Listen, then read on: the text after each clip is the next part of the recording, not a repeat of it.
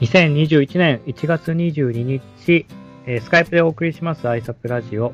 この放送は NGO 団体としてラオスで母子保健事業を行っている ISAP の活動の裏側やラオスでの生活を現場で働くスタッフが生の声でお伝えしていく番組です。パーソナリティは ISAP ラオス事務所のタカとカッキーが、お送りします。はい。今回で、えー第11回目です。本日はお互い在宅で勤務してますね。はい。在宅ですけれども、はいあの、3ヶ月モニタリング会議が来週に迫っておりまして、うんハラハラドキドキしている毎日です。ねえ。そうだ、在宅のおかげの、そうなんですか、通勤時間とか省けるじゃないですか、在宅のおかげで。うんうんうんうんでその分、こう、3ヶ月モニタリング会議にはい。集中できて、はい。助かる感じですよね。まあ、その一方で通勤時間がないとなんか外の空気を吸ってなんか考える時間がなくてずっと在宅にいると本当にこれでいいのかなっていう不安に駆られますね。あ東京事務所に出勤すると S 事務局長であったりとかタカさんに好きな時に好きなタイミングで相談できるんですけれども、うん在宅勤務だと人に相談する見てもらうちょっとした息抜きそういったタイミングが難しいなと感じてます。あわかります。そう、なんか、自分一人で作ってて、じゃあなんかその関係者、スタッフの人と共有しようとしたら、あ全然違う方向行ってたってなってて、あ、うんやばいやばいみたいな。うん適宜コミュニケーション取りたいですよね。そうですね。ねえまあそんなわけで、今回のテーマは、3ヶ月モニタリング会議に向けてってことで、はい、やっていきましょうかね。はい、始めていきましょはい。はい、えー今回のテーマは3ヶ月モニタリング会議に向けてということで、えー、来週の火曜日ですか ?1 月の26日ですよね。う。はい、1月の26日に迫ってきました。はい。で、もちろん私たちまだ日本にいるので、日本人側は、えー、ズームでつないで、はい。はい。で、現地のラオス人の人たちは、えっと、サイブートン軍の軍保健局に、えっ、と、はい県保健局の人たちと、あと、うんナノイヘルスセンタースタッフ、はい。あと女性同盟、あとは軍農林局の人が集まってはいはい。報告するっていう感じですかね。そうですね。はい。ところで、3ヶ月モニタリング会議って何ですか？何ぞやと言いますと、MOU って言って、私たちが、あの、ラオスで活動するにあたって、うんラオス政府側と結んでいる約束事があるんですよね。うんうんうん。その約束事の中で、3ヶ月、6ヶ月、1年ごとに、えー自分たちの活動を振り返っていきましょうっていうのがうん記載されてるんですよね。うんうん。そうですね。3ヶ月ごとに私たちの活動を振り返って、次の3ヶ月、うん。何を課題に、どんな活動をしていくのかというものを、まあうん。カウンターパートと一緒に話し合う場がうん3ヶ月モニタリング会議ですね。そうですね。はい。十分ですかね。十分だと思いますよ。大なんかね、わからないことがあったらきっとリスナーからメッセージが届くと思うんで、そこで答えていきましょう。あと S 事務局長から ご指導が、ああ、なるほどね大好きですよ、ご指導いただくの。そうご指導、はい。すごい助かる、わかりやすくてすごいいいんですよね。ああ、なるほどなーって、思うんですごい助かるんですよね。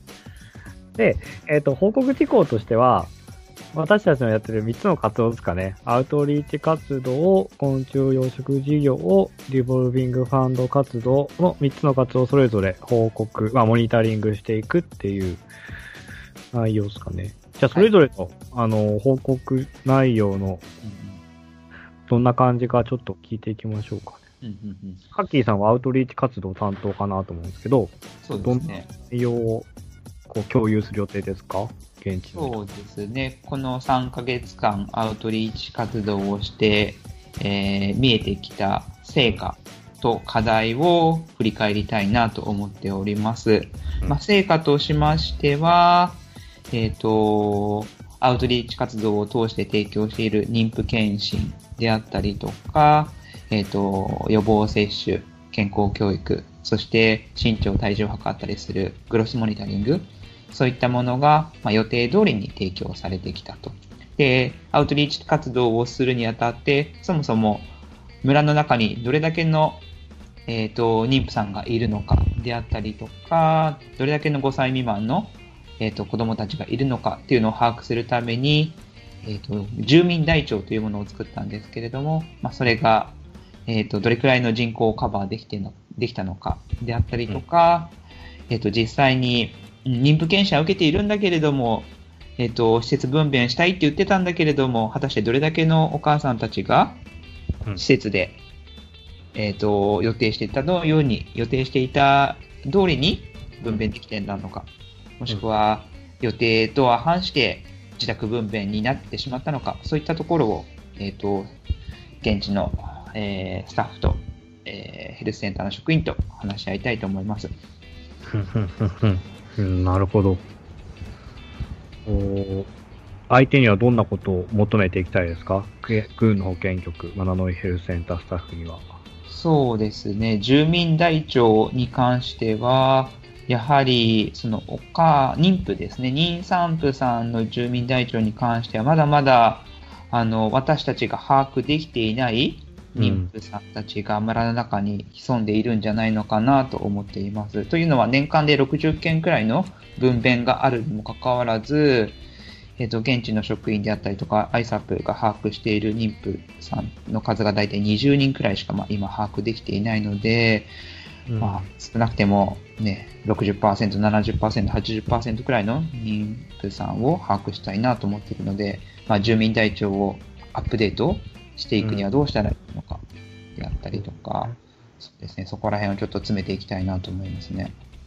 あと、まあ、把握できていない点について、その現地のスタッフたちはどう思ってるのかって知りたいですよね。そうですね。うんやはり、妊婦さんを把握するためには、村の人たちとのコミュニケーションが欠かすことができないと思うんですけれども、やはりヘルスセンターの職員と村人の間の中で、まだまだ信頼関係が十分に結べていなくって、報告連絡相談っていうものが滞ってしまうこともあるのかなというふうな、えー推測がありますね。ちなみにあ、各村の規模ってどれぐらいなんでしたっけ？人口といえば、大体。そうですね、大体平均すると10村合わせて3000人規模の人口なので、まあ、単純におしなべていくと、一つの村あたり大体300人規模。うんうんうんうん。ただね、大小それぞれ村によって特徴があるので、少ない村だと200人くらいだったりとか、多い村だと500人くらいだったりとかする。しますね。あ、一番ちっちゃい村が本シムでしたっけ？そうですね。一番、えっ、と、そのエリアの中で、外れのところにある村が本シム村で、そこの人口が一番少ないと言われていますね。そうですね。あれ、そこに、あの、40歳以上のお母さん。で、うん。今妊娠してる方うん。がいらっしゃるんでしたっけ、えっ、と、そこの村ではないですね。うん、そこの村ではないんですけど、そのポンシウム村は比較的経営所得レベルが低いお母さんたちが多かったりとか、で、所得レベルが低い家庭だと、両親が出稼ぎに行ってしまって、代わりにおじいちゃんおばあちゃんが子供の世話をしている。そうなるとどうしても、うん、子供にかかる時間、労力っていうものがちょっと手薄になってしまって栄養状態が少し悪くなってしまうそういった事例が時折見られるのがフォンシム村の特徴ですね。で、かつ、そこにアクセスするためのヘルヘルスセンターも一番遠いんですよね。そうですね、ヘルスセンターから一番遠い、だいたい10キロぐらい離れてるんですかね。うん。で、もちろん自動車もないし、基本的に村の人たちの交通手段ってなると農作業に使うトラクタうん。ー。トラクターとなると時速何キロですかね。時速10キロぐらいうんでするんですかね。まあ、ちょっとうん、それを考えると、ね、かなりの時間がヘルスセンターまでかかるし、雨季であったりとかね、道が悪いと、ちょっとね、ヘルスセンターに行こうかなっていうのもかなり億劫になってしまうのかなと思います。うんね、時速10キロぐらいだったら、カッキーさんが走った方が速いですもんね。まあ、いい勝負だと思いますね。そうですよね。うんまあ、向こうはね、スタミナがね、あり、あり、すごいありますからね、ガソリンがある限り動き続けますけど、僕は、ラオスの炎天下の中で果たして10キロ走れるか。やっていたじゃないですか。はい。あとは、昆虫養殖事業とリボビングファンド活動についてなんですけど、なかなか時間がいっぱいいっぱいになっちゃったんで、はい。さらっさらっといきますね。昆虫養殖事業については、まあ、あのーなかなか思った、えっと、ゾウムシの昆虫養殖っていうのをやってるんですけども、他にも、あのーバッタであったり、エリさんの養殖を始めなきゃいけないんですけども、どうしてもそれは日本人スタッフが入らないといけないっていうところ、とあとヒューマンリソースが本当は3人でやるところを、日本人含めた3人でやるところを、はい。現地スタッフで1人でしかはあーややれていなくて、業務量が非常に、い。ううんん、抱え込んでしまっている。でそのためにプロジェクトが思ったより進んでいないっていうのがあるので、まあ、私たちの要求するたいところは、早く日本人を入国できるようにはい。あ要求していこうかなとは思っています。はい。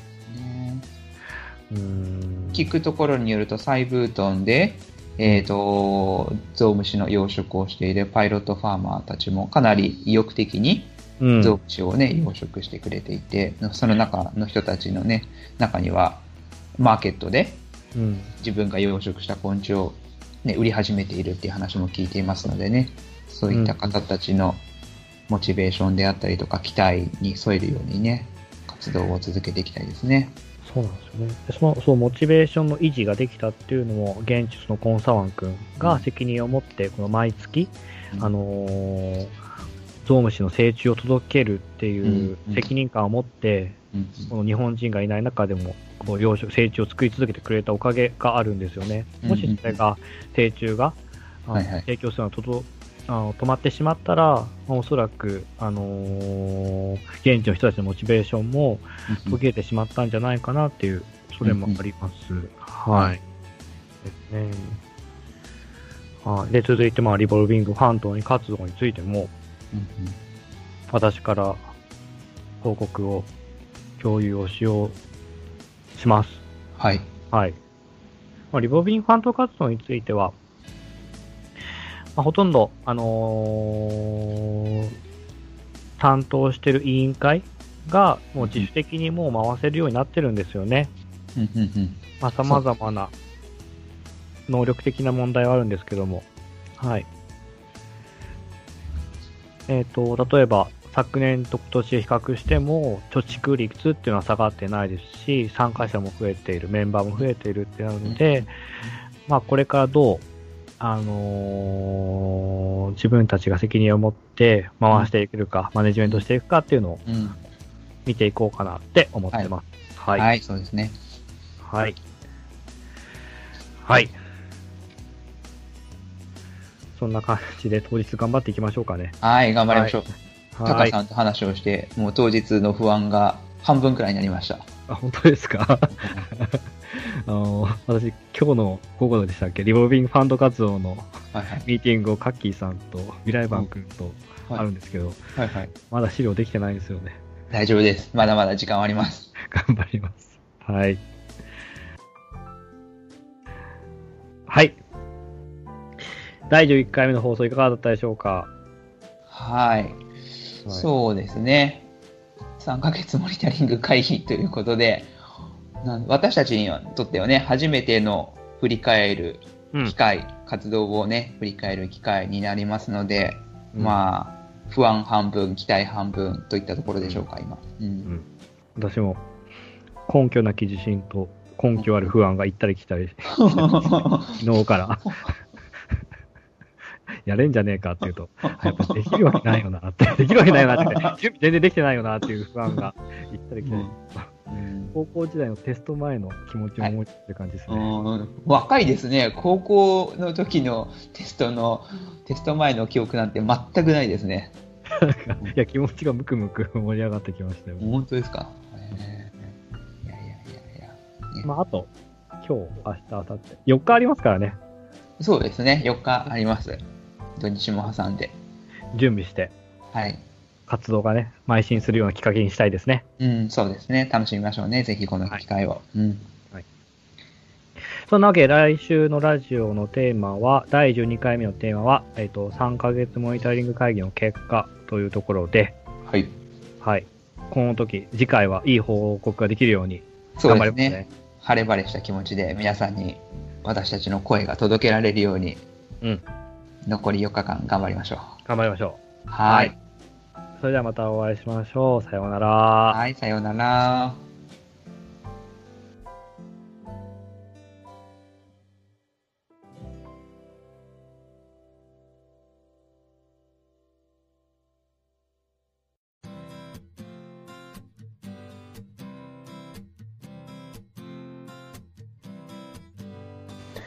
2021年1月29日スカイプでお送りします挨拶ラジオ。この放送は NGO 団体としてラオスで母子保健事業を行っている挨拶の活動の裏側や、ラオスでの生活を現場で働くスタッフが生の声でお伝えしていく番組です。パーソナリティは挨拶ラオス事務所のタカとカッキーが、お送りします。今回で第12回目です。本日も在宅で勤務しています。はい。はい。安藤は、今週の月曜日から少し風邪気味で、喉をやられました。なので、ちょっといつもと声が違う感じで、ハスキーボイスでお届けしております。少しまだ良くなりましたかね。火曜日と、火曜日？火曜日が一番ひどかった日で。タカさんに言われましたね。その声は、ラオスだとゲイバーを営んでいる人の声だよって。はい。それを、まあ、火曜日会議だったんですけども、会議の直前にお伝えして、はい。それを、で、それを、カッキーさんが会議の時に、会議の直前ですかね、はい。皆さん、このラオスティのスタッフに伝えたら大爆笑でしたよね。まあ、良いアイスブレイキングになったなと思って嬉しいです。完全に空気をがっちり掴んだ感じしましたよね。見てて。はいい、いなって。うんうんうん。まあ、それがねで、僕に期待されるね、役割なのかなと思ってました。そうですよね。そのためにね、風邪をひいたみたいな。エアコンつけながら、あ暖房つけながら寝てって。まあそうですね、暖房をつけながら寝て、喉をやられて、しっかり風邪をひいて、今でもヨガマット1枚で寝てるんですか？いい質問ありがとうございます。ヨガマット1枚で寝ていて、さすがに風の体には本当に応えて、実は今日お布団が1セット届く予定でございます。もう1月終わりなのに。そうですね、10月からよく頑張りましたね。10月、11月、12月、1月、4ヶ月間、ヨガマットの上で寝続けて、もうヨガマットペラペラなんですよ。もうね、腰が痛い。よく今まで風邪ひかなかったなってのがすごいそうですね、4ヶ月目にして風邪をひきましはい。はい。はい、気をつけてくださいね。た。はい、本題に行きましょ はい、本題行きましょう。はい、えーで今月のて、今回のテーマは、3ヶ月モニタリング会議の報告です。はい。う。はい。ねはい本日のテーマは3ヶ月モニタリング会議の報告です。はい。えっ、と、1月の26日火曜日に実際してましたよね。そうですね、サイブートン、は軍保健局の会議室とオンラインで東京事務所をつないで、私はちょっと風邪気味だったので自宅からの参加でしたけれども、うん。3ヶ月会議を実施してきました。そうですね。私は東京事務所で、はい、参加して、うん向こうの参加者は、サイブド軍保健局で、えーと、軍保健局、ナノイートンヘルスセンターとか、まあ実際実務者が集まったっていう話ですね。そうですね。で、昆虫養殖もしてるので、軍農林局のね、職員の方にも来てもらって、話し合いをしてきましたね。まあ自己紹介から始まり、まあアウトリーチ活動、昆虫養殖事業、リボルティングファンド活動っていった形で、当初はだいたい2時間ぐらい予定してたんですよね。うんうんうんそうですね、2時間ぐらい予定してましたけれども、まあ、私たちの想像以上に現地での議論が白熱して、いろんな意見が出てきて、結果的に終わってみたら3時間くらいかかってましたかね。3時間かかってましたね。うん、やっぱり会議で一番心配するのって、なんかど、誰も意見出なかったらどうしようって心配するじゃないですか。うんうんうんうんそれ結構ね、活発にね、むしろ取り残されるぐらい意見が交わされてたんで、よかったなと思います。そうですね、もう僕なんかラオス語がちょっとうまく理解できないので、な半ば取り残されてたかもしれないですが、時々ね、ベライバン君が英語で翻訳してくれるので、それをし必死にキャッチアップして。しっかりと会話に入ろう、入ろうとしてました。うん。あとは、まあその点、活発すぎて、もう、若干収集つかなかったですか。うん、なんかね、うん。タカさん曰く、いろんな人がいろんな場所で話をしていたみたいなね、クロストークになっていたと言っていて、うんもう会議室全体が見えるカメラを設置しておくのをね、ちょっとそういう指示出しを忘れてしまったので、誰がいつ、どのタイミングで発言をしていたのかっていうのが、正確にはわからないんですけれども、まあね、マイクとか渡せばよかったんですかね。うーん、そうですね。マイクをは渡して発言をする。もしくはね、しっかりとモデレーターというかファシリテーターがその場の議論をしっかりと仕切ってもらえたらよかったんでしょうね。まあ、タカさんが言ったらそういう役割をね、してくれるんだと信じてます。すね得意ですか、そういうの。あなたは今、今、他の人が喋ってるから喋らないで、みたいな。はい、君の意見はこうこうこうなんだね。うん、それでその根拠は？みたいな。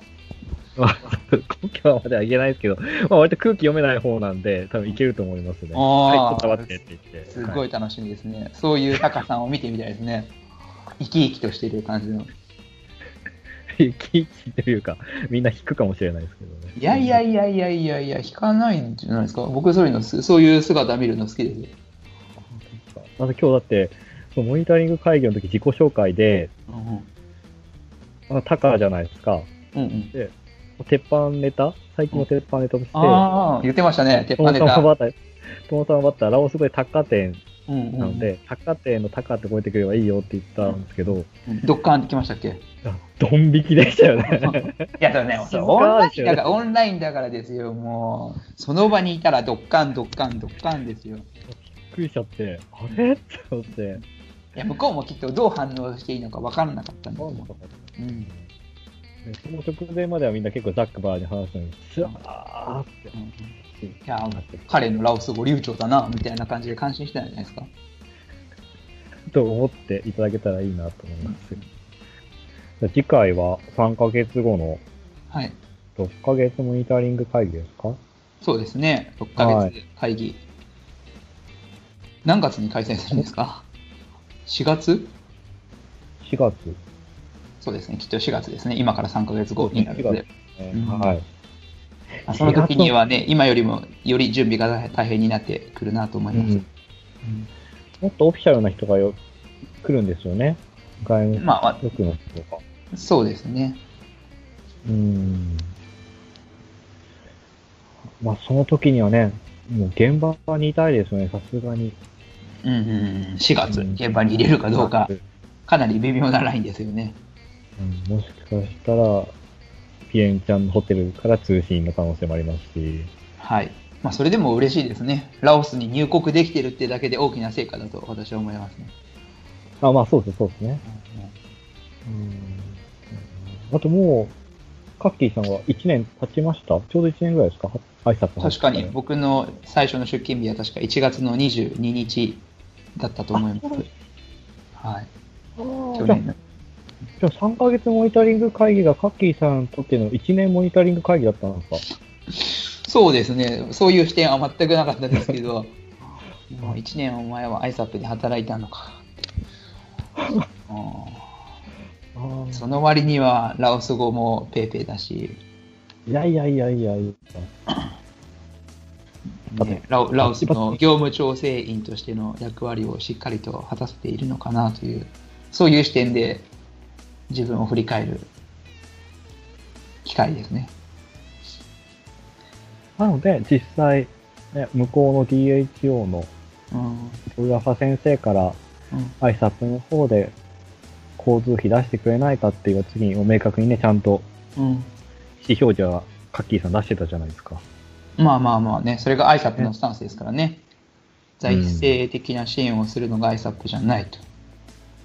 村の人たちが自分たちの健康を肩に築いて、ね、自分たちの健康を守るためには、母子保険サービスを利用しようって、そういった住民のエンパワーメントを図ることによって、うん。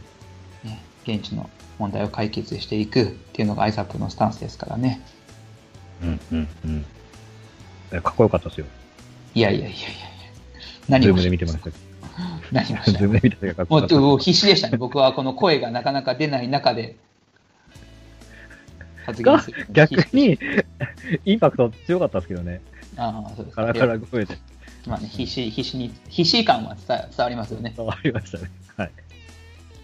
英語を喋るのに必死だっただけですけれども、うん、本当それが、もう僕の熱意としてね、伝わってくれてたら嬉しいですね。東京事務所には伝わってましたよ。ああ、じゃあきっとラオスにも届いてますね。届いてますよ。はい。じゃあ次は、6ヶ月無駄に会議に向けて頑張っていきましょう。ね、頑張りましょう。楽しみにしてます。はい。第12回目の放送いかがだったでしょうか？えっ、と、何も考えずに喋ってしまった時間的には大丈夫でしたか？前回ちょっと長かったから、今回はちゃんと全体が10分に収まるように喋らなきゃと意識してたんですけど、ストップウォッチを何も用意しなかったんで、あ、これ、スカイプで撮ってるんですけど、時間が上に載ってるんで、わかるんあ、ですよそうですね。あ、大丈夫ですか？はいあで結構時間も取れてるんで、うんねいらない部分があったんで、結構切っていこうかなと思ってうんまうんよかった。ありがとうございます。す。はい。安心しました、それを聞いて。いや、もうね。今回は割と、ノープランで行きましたもんね。いほぼほぼいつもね、ノープランですよあね。きっと石塚さんの中にはきっとシナリオがね、きっとあるんでしょうけど、気象転結のね。ない。えない？全然ない。またまたまた。そういうね。謙虚なんだから。いやいや。はい。では、次回のテーマは、第13回目、はい。在学3年パートナー型の昆虫養殖事業が、ついて話していきたいと思います。ね、始まりましたからね。12月末から。ね、12月末から始まったんで、はい。はい。いろいろね、結構始まったはいいけど、課題もありますからね。えー、もう、は頭が痛いですよ。頭が痛い。やいやいや、一つ一つクリアしていきましょう。悩みについていうお話をね、来週お話しましょう。話していきましょうね。はい。それではまたお会いしましょはい、また来週。さようなら。はう。さようなら。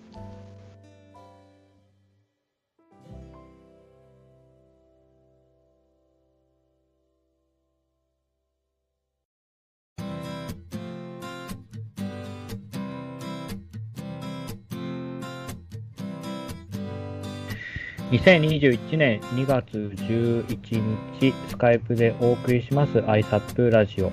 この放送は NGO 団体としてラオスで母子保健事業を行っている ISAP の活動の裏側やラオスでの生活を現場で働くスタッフが生の声でお伝えしていく番組です。パーソナリティは ISAP ラオス事務所のタカとカッキーが、お送りします。今回で第13回目です。今日は、日本は祝日なんですけども、私たちは特に休みではないので、えー在宅で勤務してますね。そうですね、建国記念日ですね、今日は。そうですか先え週、っと取れなかったですけど。ね、ついに1週間スキップしてしまいましたね。すみませんでした。忙しくて、忙しくてって言って、ねまあ、そういう時はありますよね。何が忙しかったんですか？なんか、あと、ある助成金のあの説明会の資料とか作ったりだとか、あはい。そういったことで忙しかったんですよね。ね。はい。来週、あれですか、大学の講義ですか？そうですね、とある大学から後期の要請が来ておりまして、あのー、ISAP 東京事務所、マラウイ事務所、ラオス事務所合同で、うん。はい、あのー授業を提供することになっております。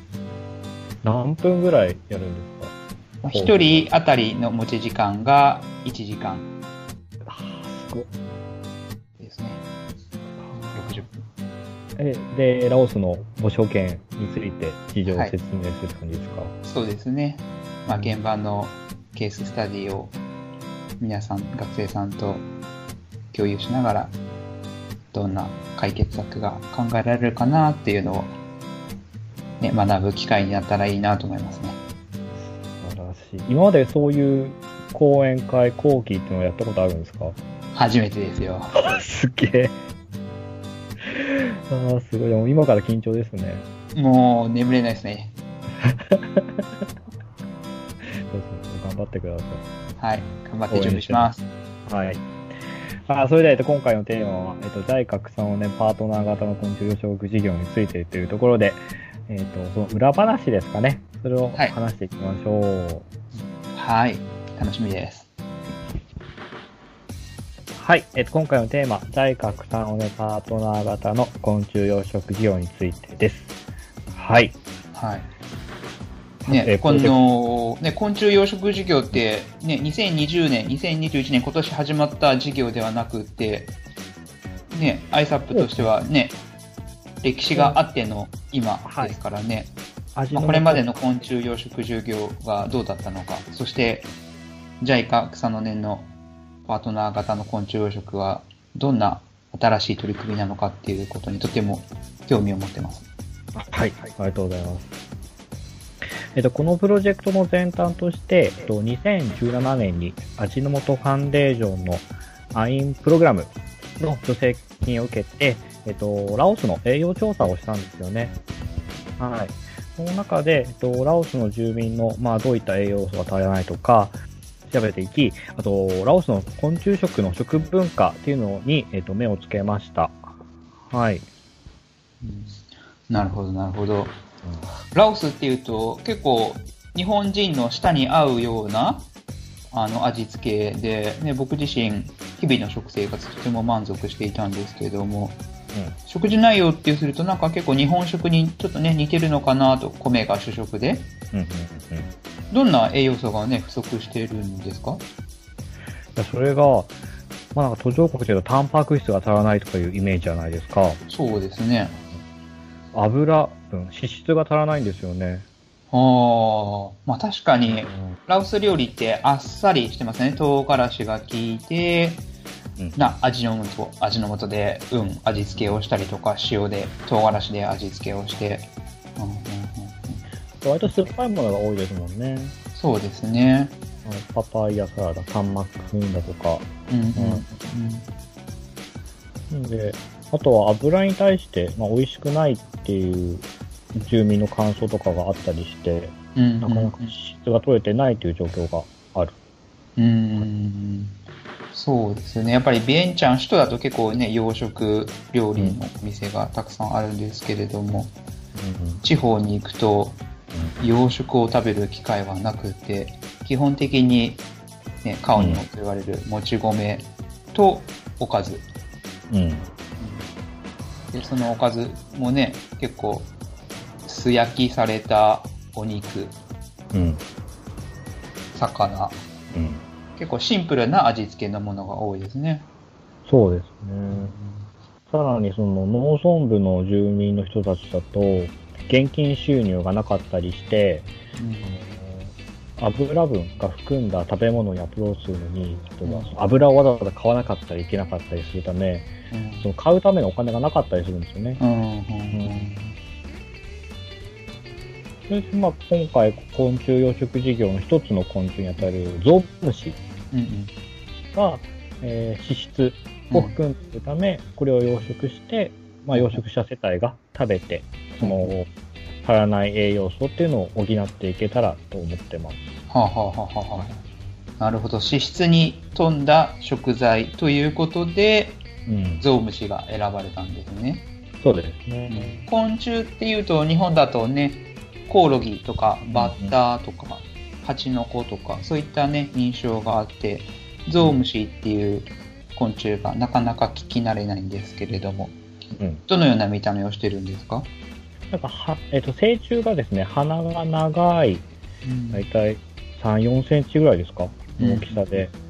はい。で、えっ、と、背中がなんかテントウムシみたいに点々、うん。うん黒い斑点がついてるトウムシですね。うんうんうんなるほどなるほど鼻が長いからゾウムシっていうんですねそうですね。はい。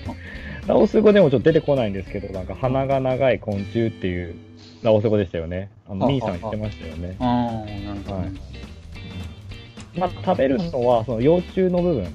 幼虫はどんな幼虫かっていうと、カブトムシみたいな幼虫、イメージしてますね。それがちょっとずっちゃい。うん。はいそれを幼虫で食べ、食べますね、焼いて。今は焼いて、素焼きで食べてるんですけども、うんうんうん私はまだ写真でしか見たことないんですけど、めちゃめちゃ美味しそうですよね。竹串に刺して。香りが香ばしくて、うんうん。うんジューシーで、うん、食べ、食べやすい。ナッツの香りがするってよく言いますね。うんうんうんうんうんうん。まあ、脂質が含んでいるので、口の中にじゅんわーって広がるんだろうなと思ったりもして、早く行って食べたいなって。うんうんまあ、日本だと、ゾウムシって、なんか米びつとかに出て、なんか害虫扱いされてるっていうのを、前の職場の同期に聞きましたね。まあ、農家やってるんで。じゃあ日本でも私たちが気づいていないだけで目に触れる機会はあるんですね。い。そうですね。はい。実は見てたりもする。あーそういったゾウムシを利用してはい。サイブートンの世帯の栄養改善にうん。資するプロジェクトをこれから進めていくわけですけども、今どんな課題を抱えているんですか、今は、そのゾウムシを、えーその住民に、えー養殖の技術支援のために、昆虫種苗ラボっていう ISAP の事務所の近くに、えーその成虫を作っていく養殖種苗ラボがあるんですけども、うん。うん。そこを大体まあ毎月1000の成虫うん。を養殖していく必要があるんですが、うん。まあ、どうしてもう今ん、日本人がいないため、うん。あのラオス人だけでなんか試行錯誤してやっていくんですよ。うん。うん。うん。ただ1000の成虫を作るだけであれば、ひたすら増産していけばいいんですけども、はい。だと、あのーまあ、労働力が割かれてしまうため、まあ、今は効率性っていうのを求めてます。うん。はい。ゾウムシを養殖するには、どんな餌、どんな施設が必要なんでしょうか、はい。まあ。そんなに難しくはなくて、えっと、普通のたらいで、今やってるのは、そのたらいの中にココナッツの殻や、えー糖蜜うん。などを入れて、うん。あとはそうバナナうん。をもう毎日入れていくっていう形うんでうん。やっていくんですね。はい。すごいその育てるのは簡単なんで、ラオスの人たちもうん。続けられてるっていうのがありますね。なるほど、なるほど。もともとラオスの人たちはそういったゾウムシを自分たちで養殖するんじゃなくて、まあ、森とか林に行って採集していた。けれども、まあ、アイサップはそういった昆虫が通年でしっかり、ね、手に入るように養殖できるような環境を今作ってるっていうところなんですね。そうですね。まあまあ、そう1年間通してシーツを摂取できる環境を養殖事業によって住民ができたらなと思ってます。はい。これからのプロジェクトが始まったばかりなので、随時ニュースを届けていきたいと思いますので、ぜひぜひお楽しみください。そうですね。これからの成長発展が楽しみですね。はい。はい。第13回目の放送いかがだったでしょうか？ね、ゾウムシの魅力が伝わりましたかね。はい。いや、カッキーさんが上手に誘導してくれて いやいやいや ね、私、て実はね、い一回だけですけど、食べたことがありますからね、ゾウムシね、ラオスでね。あ、そうなんですか。うん。いやー、衝撃でしたけれども、僕の、僕の中で、ほぼほぼは、いや、多分初めて食べた昆虫がゾウムシと言っても過言ではないくらいの初体験だったんですが、うん。美味しかったですね。モス焼きだけですか、本当に。うんそうですね。普通にオーブンで焼いて、きっと炭火で焼いたらね、もっと香りがついて美味しいのかもしれないですけど、うん、全然、おつまみとしていける感じですね。ビールに合う感じですかね。ビアラオとゾウムシの素焼き。うん、なんてヘルシーなおつまみなんでしょう。うん ね、YouTube で、ISAP の YouTube で検索してもらうと、その焼いてる姿が見れますよね、ゾウムうん、そうですね、そうですね。パチパチパチパチ。うん美味しそうです。すごいいいな。うんうんいやーラオスに行ったらね、このララジオ番組、ゾウムシとビールを片手にね、やりたいですね。ねうん、酔いながら行きたいですね。うん。えーそれでは、次回は第14回目。はい。はい。次回、アウトリーチ活動の住民への説明会っていうのを来週行うんですかね。そうですね。あの、アウトリーチ活動を行うにあたって、村の村落保健委員会の方たちに、ね、ISAP の授業をしっかりと理解してもらって、ね、えっ、と、協力してもらいたいことっていうことを今回、あの、現地の職員が説明に行っている、これから行くところなので、まあ、そのお話が少しできたらなと思います。うんうんうんうん。すごい楽しみにしています。はい。あとは、大学の講義頑張ってくださいね、来週。そうですね、プレッシャーが半端ないですけれども、楽しんでいきたいと思います。はい。えっ、と、それではまたお会いしましょう。はーい。さようなら。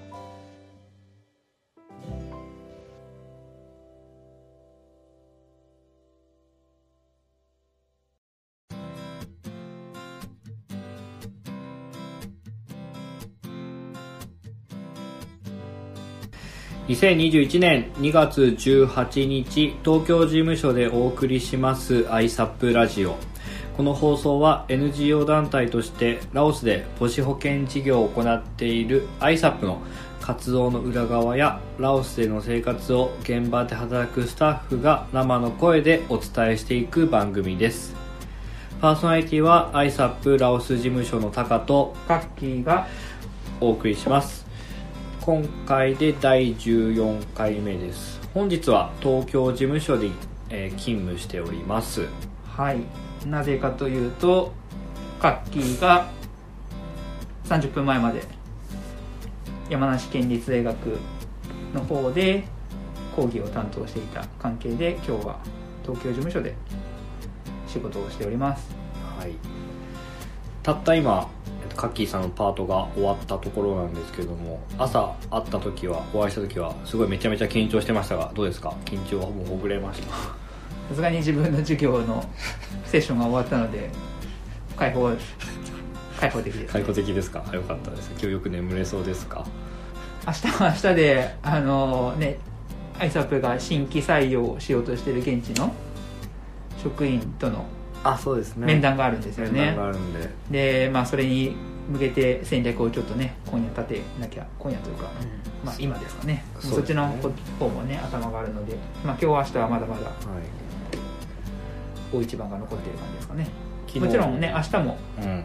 山梨県立大学で今度マラウイ事務所の H さんが H 中さんが、H 中さんが授業を担当されるので、まあ、それにもしっかりと話を聞いて、ね自分ができる話題提供ができたらいいなと思います。H 中さんちゃんと聞いていただいてるらしいですよですよね、はい。い、つか来てもらいましょう、そうですね。近いうちに。いつかはい。マラウイ行ってしまう前に、うんうんはい。捕まえてうんみようと思いうんます、はい。え今回のテーマはえっと先週あの母子保健事業のアウトリーチ活動のあの説明といった話をしていたところなんですけども内容変わってその山梨県立大学の講義内容についてカッキーさんから説明してもらいたいと思います。はい。えー山梨県立大学の講義内容です。えー今日はどういった流れで講義をカッキーさんはされたんですか？はい、そもそもこの講義内容っていうのは2日間にわたっていて、まあ、ISAP 東京事務所長の S 事務局長とラオス事務所のカッキーとマラウイ事務所の H 中さん3人で担当している授業になります。で中身としては S 事務局長が、まあ、ISAP の紹介そして、まあ、プロジェクトの成り立ちプロジェクトを立案する実行に移すそのために必要なプロセスに関して説明をしてくださって、まあ、その上で安藤の方からじゃあ実際のプロジェクトの動かし方情報収集の仕方分析の仕方そういったところを大学3年生の選択授業だったみたいなので全部で今日は6人の学生さんが私たちの授業に耳を傾けてくれた感じです。学生さんはどんな学部の学生さんなんですか？山梨県立大学の看護学部の看護学部なんですね学生さんなのでちょうど3年生っていうと、まあ、実習真っ只中。しくは実習が一区切りするところなんですけれども今回、ね、コロナの影響でなかなか病院の方では実習ができなくてオンラインリモートでいろいろやってるみたいな話をしてましたね。あそうなんですねで今日はカッキーさんはどのようなパートを担当されたんですか？そうですね。僕がラオス事務所で担当しているアウトリーチ活動の活動戦略。でその戦略を立てるために事前に集めた情報収集分析、そういったところを余すことなくうん。さらけ出してきた感じですね大体1時間ぐらい話されてましたカッキーさんそうですね。もともと私の持ち時間が1時間というふうに言われていたんですが、まあ、スライドを作ってみると全部で30枚くらいのスライドがあってかなり早口で喋らないと1時間で収まらないという危機感があって朝は緊張してたんですけどいざ授業が始まると S 事務局長のタイムマネジメントがうまくいってええ僕の喋る時間が80分90分ぐらい伸びたんですよねすごい。それでゆとりを持ってあの喋ることができるなと思ってリラックスして話し始めることができたのとはい。あとはまあオンラインだったのでかなり緊張してたんですね。現子供あ学生さんからうん。どんな反応が得られるのか、うん。まあ、そういった中でも教室の中にね S 事務局長がいたので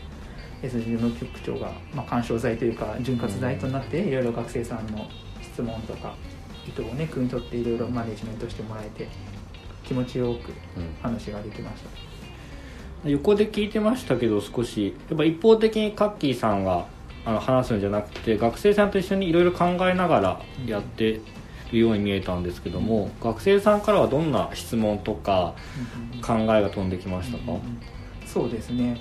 学生さんからの反応としてもう私が想像していた以上の答え考えっていうものが出てきて、まあ、具体的に言うと、まあ、村のお母さんたちが施設分娩しない原因社会構造どうなんですかどういうふうに考えますかって言った時に、まあ、お母さんたちにニーズ施設で分娩したいという思いがないといくら健康教育をしても心に響かないよね。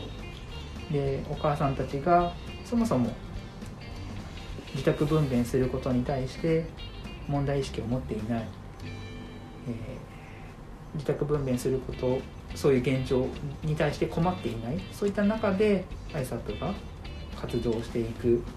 そういった状況に関して関する質問とか考えが返ってきていて、うん。まあまさに毎週タカさんとうん。S 事務局長とカッキーの3人でディスカッションしているようなやり取りっていうものが学生さんの中からも出てきた。っていうところが僕の中でびっくりした点ですね。こういう考え方っていうのは普通の看護学部の、えー勉強だけでは教わらないことですか？国際医療を勉強しない、国際保険を勉強しないと、こういう考え方っては出てこないもんですか？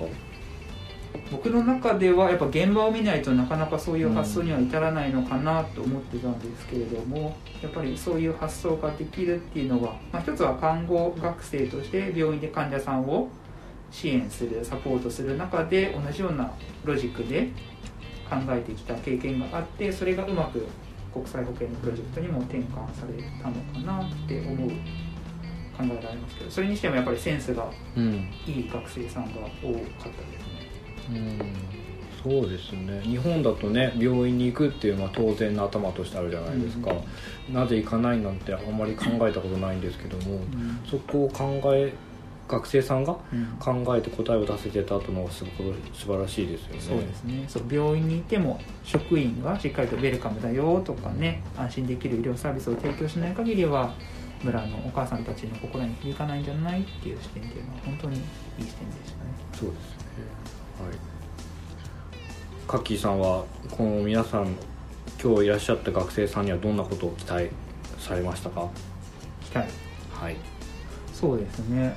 もちろんね将来国際保険に携わることが一つのオプションとして今回のね授業を受けてもらったと思うので、まあ、それの後押しに今回の授業がきっかけになってくれたら良いなと思っていてもちろん90分の授業だったので、まあ、それ1回の授業だけでね今日受講してくれた学生さんの後押しになるのは難しいかもしれないんですけども継続的にね ISAP のホームページとか活動報告とかで将来的にはスタディツアーでラオス事務所に来てもいいしインターンとしてねラオス事務所に来てもいいし、まあ、長い関わりの中で今日ご縁があった学生さんたちの今後のキャリアアップのステップアップにのきっかけになってくれたらいいなと思います。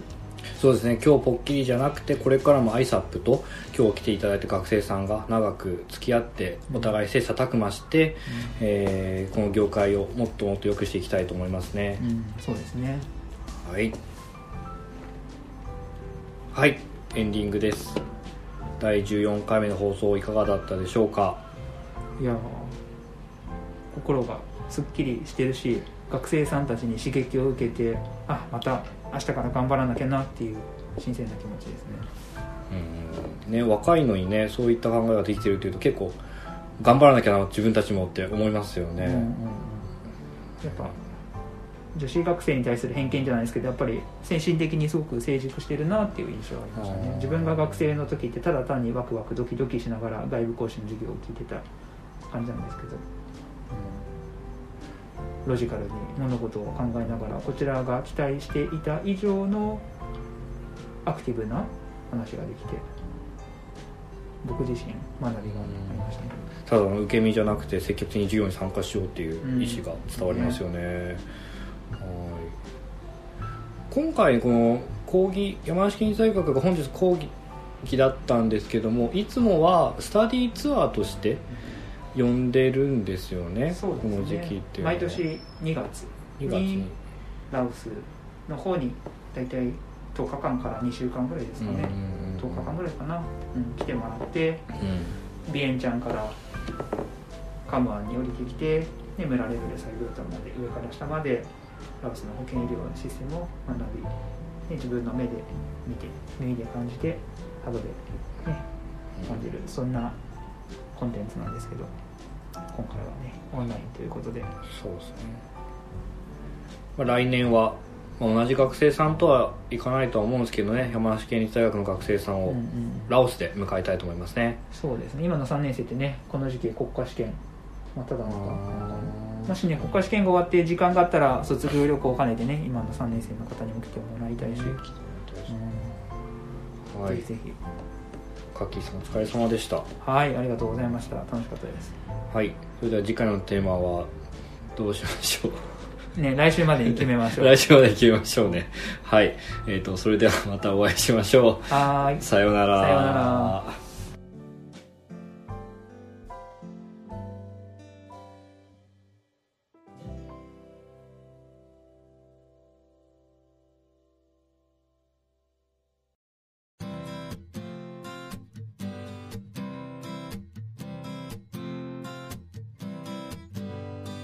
2021年2月25日、スカイプでお送りします ISAP ラジオ。この放送は NGO 団体としてラオスで母子保健事業を行っている ISAP の活動の裏側やラオスでの生活を現場で働くスタッフが生の声でお伝えしていく番組です。パーソナリティは ISAP ラオス事務所のタカとカッキーがお送りします。今回で第15回目です。本日はお互い在宅で勤務してますね。そうですね。体調はどうですか？体調は、まあ、はい。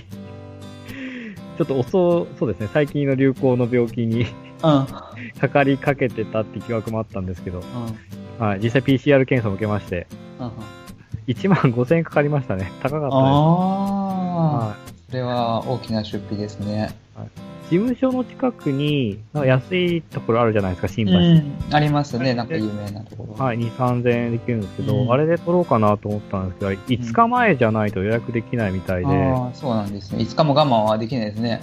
そうなんですよね。我慢というかそれまで結果がわからないというね不安さに。久しぶりにクリニック行きましたけど、うんうん、どうでした、まあ、その最前線で医療スタッフはなんか頑張ってらっしゃるんだなっていうのが、ね、慌ただしく動いてらっしゃいましたし、はい。ニュースでね、いつも見てますけど、うんしましたね。うん、そうですね。はい貴重な体験ですね。そうですね、予約も24時間今受け付けてるみたいで、PCR 検査、うん私のところ。はい。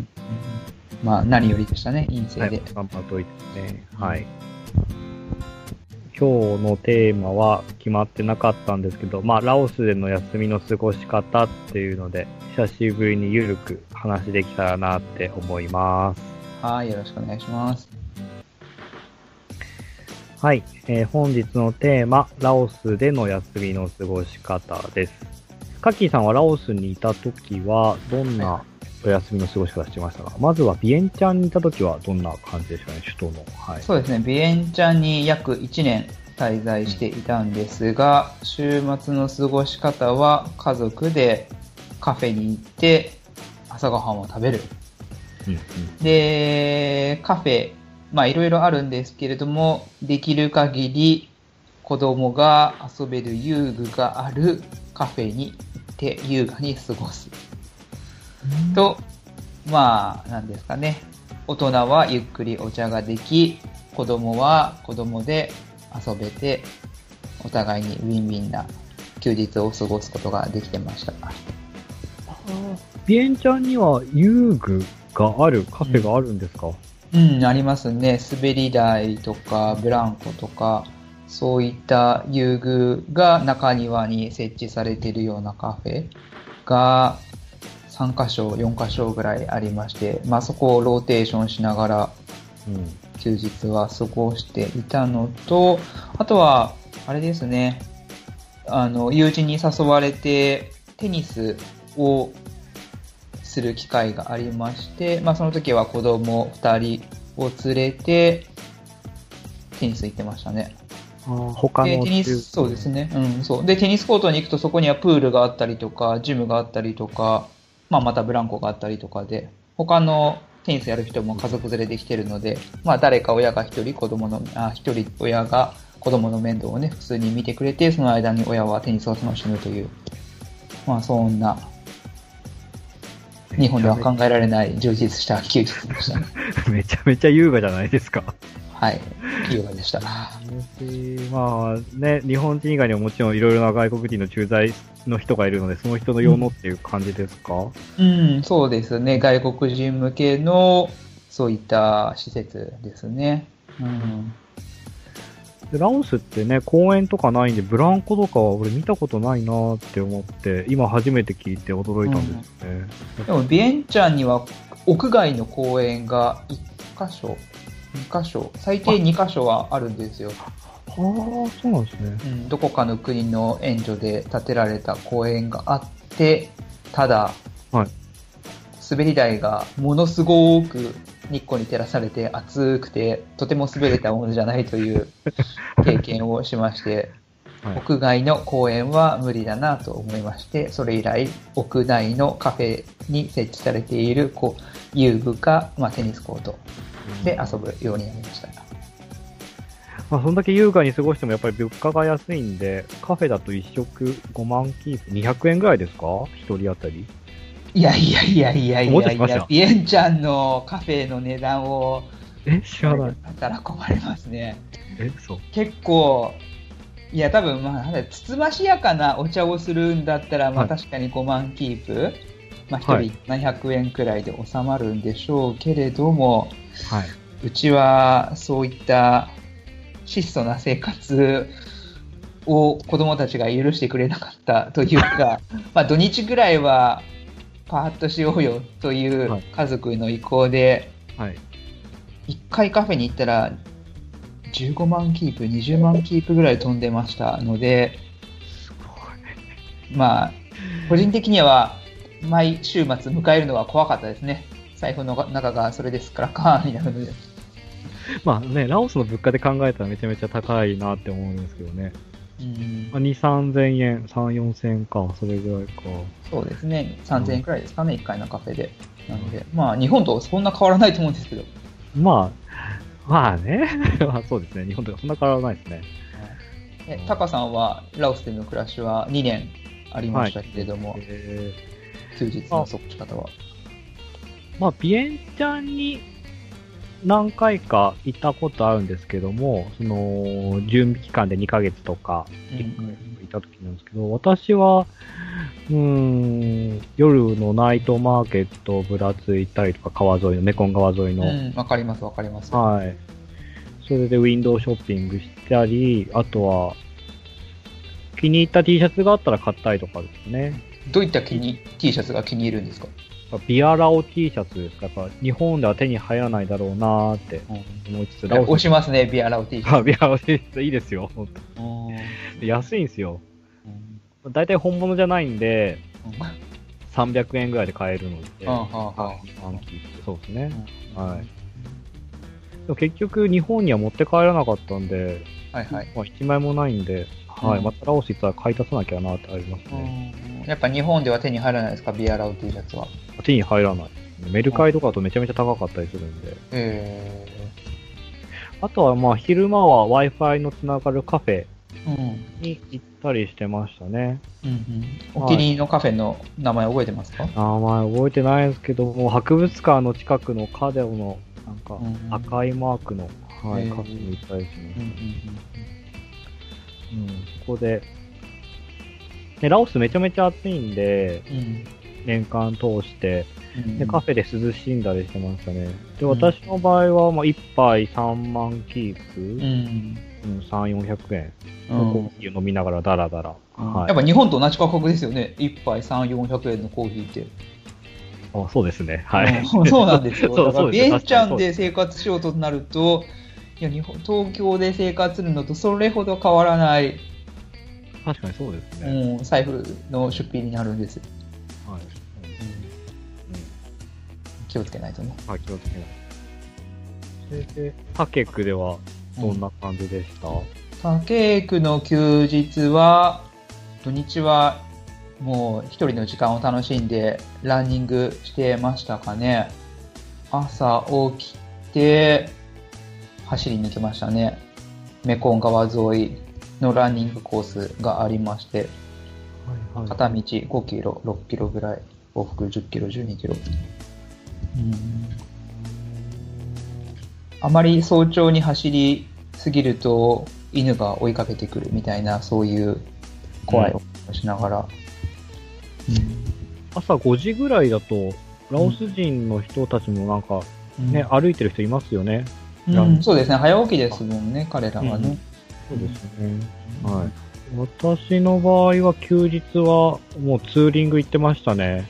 ほほほほ。はい。JOCV って特別に活動に必要なのでバイク割り当てられてたんですけどうんも、まあ活動以外にもやっぱ使うじゃないですか、手元にあれば。うんうんうんなので、ロンリープラネットっていう外国人向けの、はいはい旅行雑誌があるんですけど、そのコースにもなってるんですよね。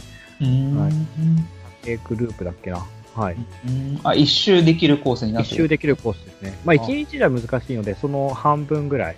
うんはい。で、カムアン県の真ん中あたりに中井ダムっていうのがあるんですけど、そこまで行って、2、あ3時間かけて。ただ2、3時間かけてっていうんですけど、その間信号一つもないですからね。ノンストップってるんですよね。へえ。じゃあもし十字路があったらどうするんですか？十字路があったら、まあ、遠目で車が来てなかったらそのまま行きますし、まあ、来てったら、まあ、まず私は止まりますね。うん、まあ、はいそうですよね。乱が止まってくるかわからないですからね。そうなんそうなんですよ。はい。えバイクの後ろにはどなたを乗っけてたんですか？まあ、空気、空気っていう子を乗せてました。ああ、なるほど。それはきっと可愛らしい女の子ですそう。そうですね。はい、もう想像自由ですからね。うん私の想像もボンキュッの子ですので、ああ、なるほど。それは、ラオスに行ったら会えるの楽しみにしてますね。楽しみにしてます、私も。うん。はい。まあ、また戻ったらね、活動とかね、休みの日は充実にしたいですよね。そうですね。うん。やっぱ、ラオスに戻って休日を過ごすとなると、僕はターケークよりもサイブートン、授業地になるサイブートンでちょっと過ごしてみたいなっていう夢がありますね。確かに。村での休日ってどんなんだろうっていうのがまだちょっと実は具体的にイメージができてなくて。お互い1ヶ月交換交換で再分動するのもありかなと思ったりもしますね。ね、そうですよね。ぜひぜねひ、こういったチャレンジしてみたいですね。してみたいですね。うんはい。そんな感じで、本日のテーマは、ラオスでの休みの過ごし方でした。はい。第15回目の放送いかがだったでしょうか？ゆるかったですね。ゆるかったですね。楽ですね。楽ですね。何も考えずに喋りましたね。なんか、授業の内容説明だと、まあ、間違ったらやばいなとかって、めちゃめちゃカンペ書いてるんですけど、今日は何も書いてないですからねうん。うんうんうん。はいいや、全然全然。まあ、ありのままの私たちをさらけ出していきましょう。そうですね、さらけ出していきます。今週末からね、新しいインターンの子が ISAP に来るかもしれないっていう情報をつかみましたよ。うんうんうんうんうん。実際会いました？も会いました。う。ああ、どうですか？もうとっても楽しみな子です。あ、とても楽しいですか？まあ、ちょっとね、はい自粛期間が明けたら、はい。ぜひ東京事務所に来て、一緒にワイワイしましょう。ラジオにもね、出ていただけたら嬉しいですうね。んそうですね。次回以降ね、招待しましょう。はい。では、まあ、第16回目のテーマは、まあ、次、何か話したいことを話していきたいと思います。はい、そうしましょう。最近ね、あのーリスナーからのメッセージが滞っているので、そうですね。待ってますね。はい、待ってます。はいえーそれではまたお会いしましょう。さようならは。いさようなら。